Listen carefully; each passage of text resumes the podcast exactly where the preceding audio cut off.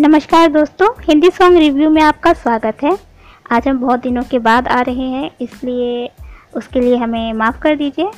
आज हम पति पत्नी और वो फ़िल्म के दिल बड़ा गाने का रिव्यू करने वाले हैं, जिसे साचे टंडन और परंपरा ठाकुर ने गाया है, और इस गाने का संगीत भी इन दोनों ने ही दिया है।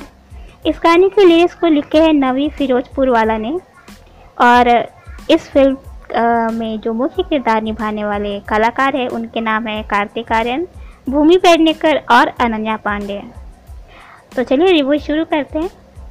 सबसे पहले बात करते हैं इस गाने के लिरिक्स की। आपको बता दें कि फिरोजपुर वाले ने, मेरा मतलब है कि नवी फिरोजपुर वाला ने इस गाने को शुद्ध पंजाबी में लिखा है।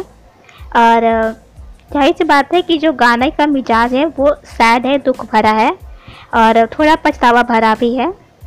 अगर हम इसकी संगीत की बात करें तो जो संगीत है इस गाने का, उस संगीत में जितनी सैडनेस होनी चाहिए, जो भाव होने चाहिए, वो भाव की कमी महसूस होती है।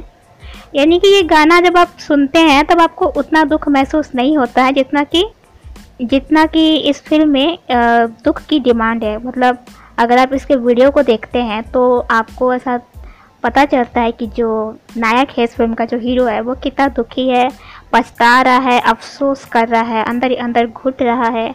लेकिन संगीत आपको वो एहसास नहीं देती है।